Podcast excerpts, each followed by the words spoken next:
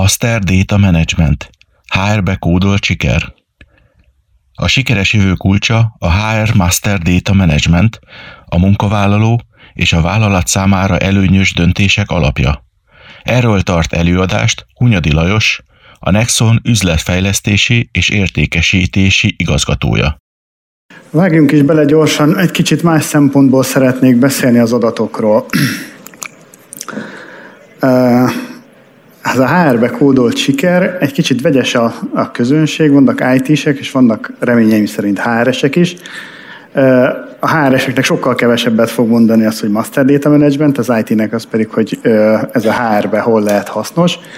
Én annak idején azt tanultam, hogy egy prezentáció akkor jó, ha egy üzenettel tudnak távozni, legalább valami megmarad. Én most egy kicsit segítek, meg csalok.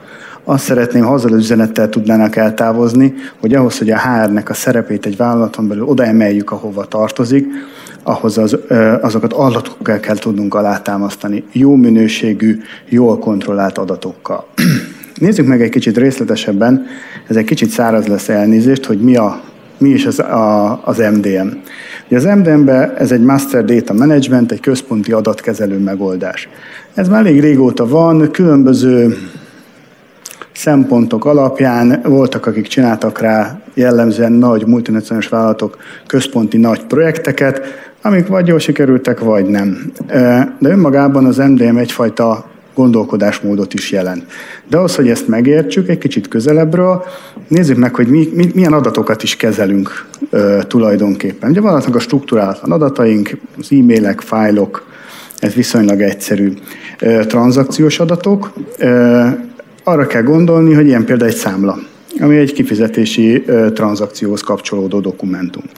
Lehetnek metaadatok, ezek leíró fájlok, napló fájlok, konfigurációs fájlok, alapvetően IT témájúak. Hierarchikus adatok, itt már bejön a HR például, egy ilyen hierarchikus adatszerkezet, a vállalatnak például a felépítése. Valamint referenciaadatok, pénznemek, időzónák, amikkel mint állandóval kell foglalkozni, illetve amiért most én szeretnék beszélni, ezek a törzsadatok. Azok az adatok, amik az ügyfelet, a terméket, a belső ügyfelet, a dolgozómat leírják. Ezekkel az adatokkal dolgozunk. Most mi is ez az MDM valójában? Szemléletesen azt tudnám mondani, hogy képzeljük el, hogy a vállalat az emberi test. Hát most a szlogennel ellentétben szerintem az adat a vér lesz, ami a testben áramol. Ugye ezt mozgatnom kell ahhoz, hogy eljusson egyik helyről a másikra, és ez a Master Data Management tulajdonképpen a szív, ami ezeket az adatokat a testben cirkuláltatja, mozgatja. De gondoskodnom kell arról is, hogy ezek az adatok tiszták legyenek.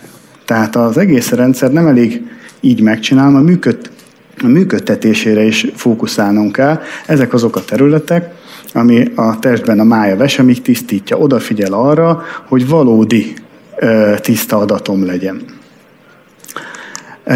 Miért használjuk ezt? Miért kerül elő újra ez a dolog? Ez 2000-es évek elején nagyon ment, aztán kicsit én úgy láttam, hogy eltűnt, most újra előjön. Az egyik ilyen kiváltó ok a felhő alkalmazások rohamos terjedése. Nagyon sokféle definíciója van a felhő alapú alkalmazásoknak, de az egyik legfontosabb az én nézőpontom szerint, hogy gyorsan lehet cserélni. Tehát ha én használok valamilyen felhő alapú alkalmazást, akkor ezt előfizetem, és ha holnap másra szeretnék előfizetni, akkor ezt szeretném megtenni. Tehát egy nagyon dinamikus, agilis kezelést kell lehetővé tenni, és ha nekem nem központilag van az adatom tárolva, akarok egy új teljesítményértékelő rendszert mondjuk HR oldalról létrehozni. Volt eddig valami, az össze volt kötve, drótozva IT fejlesztésekkel a HR rendszeremmel, és holnap másikat szeretnék, akkor ha nem kötöm össze a HR rendszerrel, akkor két helyen lesznek a dolgozóim fölvíve, kétszer kell megcsinálnom, nem kell mondanom, hogy ebből milyen kalamajkák lehetnek.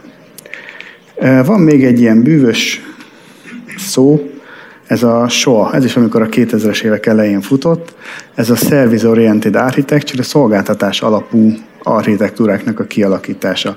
Mit is jelent ez gyorsan egy példával? Ha veszek 3 szolgáltatást, azt, hogy rendelek, azt, hogy eszem, és azt, hogy fizetek. Ha ezt ebben a sorrendben rakom össze, tehát rendeltem, megettem, kifizettem, ugye ez a hagyományos étterem.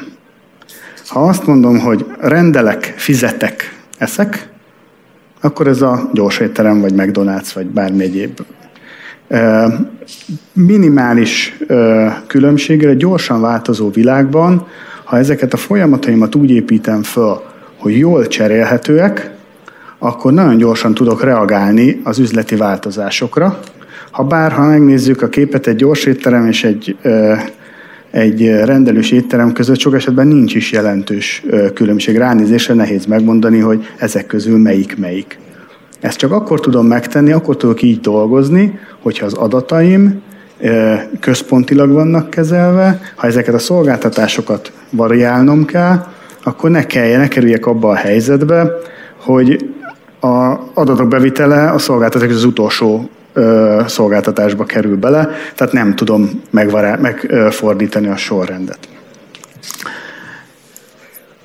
A Master Data Management segítségével hatékonyságot lehet növelni, elvileg a termelékenységet lehet növelni. Amire szeretném kifejezetten fölhívni a figyelmet, ez a biztonsági kockázatoknak a csökkentése.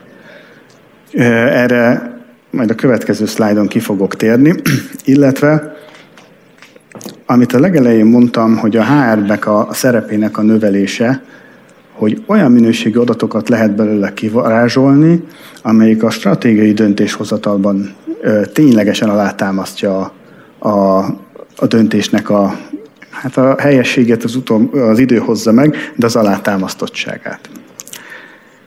Egy kicsit menjünk át humán területre. Ugye a humán területen az adattárolásnak van egy kis hagyománya meg képessége, szóval nem minden van mindig digitalizálva, habár nagyon érzékeny adatokat kezelünk. Ha belegondolunk abba, hogy ezekből az érzékeny adatokból bármi kikerül, akkor ez mekkora munkáltatói presztízveszteséget is jelenthet. Tehát most a szankciókról ne beszéljünk, amit bekövetkezhet, hanem csak egyszerűen az, hogy én azon dolgozom, mint HR-es, hogy a hosszú évek alatt egy munkáltatói brandet föl tudjak építeni, amit a mai világban egy ilyen típusú adatszivárgással pillanatok alatt tönkre tudok tenni.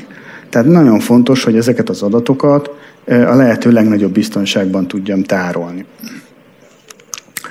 És hát van egy ilyen bűvös barátunk, a GDPR, amiről azt kell tudni, hogy ez tulajdonképpen nem valaminek a vége, ez egy valaminek az eleje.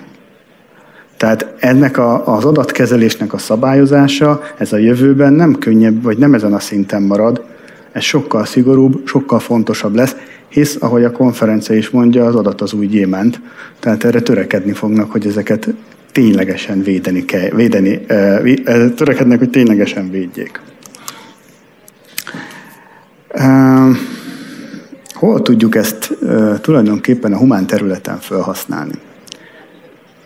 Gondoljanak bele abba, hogy szükség van egy pénzügyi adatra, hogy mennyi volt januárban a kiszámlázott mennyiség, amit a vállalat kiszámlázott. A könyvelő azt mondja, hogy 23.228.000 forint.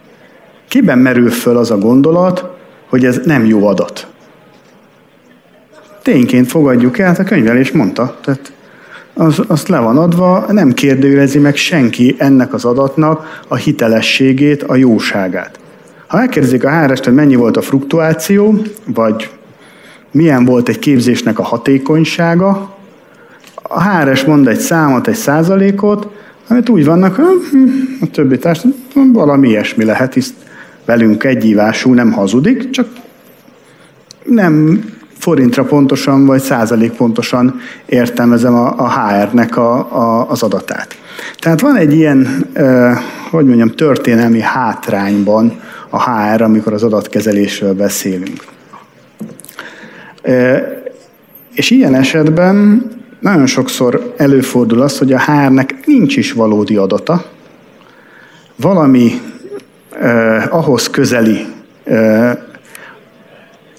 ténynek tűnő adattal rendelkezik, de azt tudjuk, hogy ha Nincs adatom, adatom nélkül gyakorlatilag egy dologról csak véleményem lehet. Ott valós alátámasztásom nincs. És ha ilyen esetben ütközik már két vélemény egy felsővezetői területen, a HR és mondjuk a gyártásnak az összeütközése, két vélemény van, a HR nem tudja megvédeni a valóságot. Hiába tudja, hogy az ő adata jó, ha nem pontos az adat, akkor le fogják söpörni. Ugye az IT-vel, a HR technológia fejlesztésével, az adatelemzések, a digitális eszközök, platformok, nem kell mondani, mennyire jönnek be. Ezeken az, hogy egy dolgozó által látott adat az pontos legyen, ez azt gondolom nem egy speciális elvárás, hogy ennek így kell lennie, hiszen rosszul látja a saját adatát, akkor lehet, hogy megint csak szól, hogy nem biztos, hogy ennél a cégnél szeretnék dolgozni, azt se tudják, hogy írom a nevemet. Ahhoz, hogy mindezt meg tudjuk valósítani, egy teljesen új megközelítésre van szüksége. Tulajdonképpen azt mondom a HR-nek, de igazából az IT segítségével. Mikor kell ezen elgondolkodni, hogy erre szükségünk van? Hát az első és legalapvetőbb történet, hogyha a Microsoft alapú HR rendszeren van, az Excel. Mert ebből aztán annyiféle verzió lesz, amennyit akarunk, amennyit lementettünk, vagy nehogy Isten a bérszámfejtő rendszeret gondolom úgy, hogy ez egy HR rendszer. Nem tudom, hányan vannak itt olyan HR-esek, amikor riportot kell elkészíteni, és akkor megy a fejtörés, hogy hú, ezt melyik táblázatból? Múlt héten hogy csináltuk? Vagy egy hónappal ezelőtt? Tehát az üzleti döntés támogatásához nincsenek meg az olyan eszközök, hogy így le tudjam kérni az adatot, és ha másnap lekérem, és nem volt változás, akkor ugyanazt adja. Tudnom kell a mai munkavállalók, túlreprezentálása, vagy a munkavállaló igények nagyobb megjelenése miatt a teljes életútját követnem. Tehát tudnom kell a dolgozóról azt, hogy a kiválasztási folyamattól gyakorlatilag a távozásig mi történt vele. Nagyon érdekes adat, most volt egy-két HR-es, akit megkérdeztem erről, hogy vajon azt tudják-e, hogy azok közül, a dolgozók közül, akik fél éven belül elmentek, ki volt, akit egy körben, két körben vagy három körös interjúban vettek föl.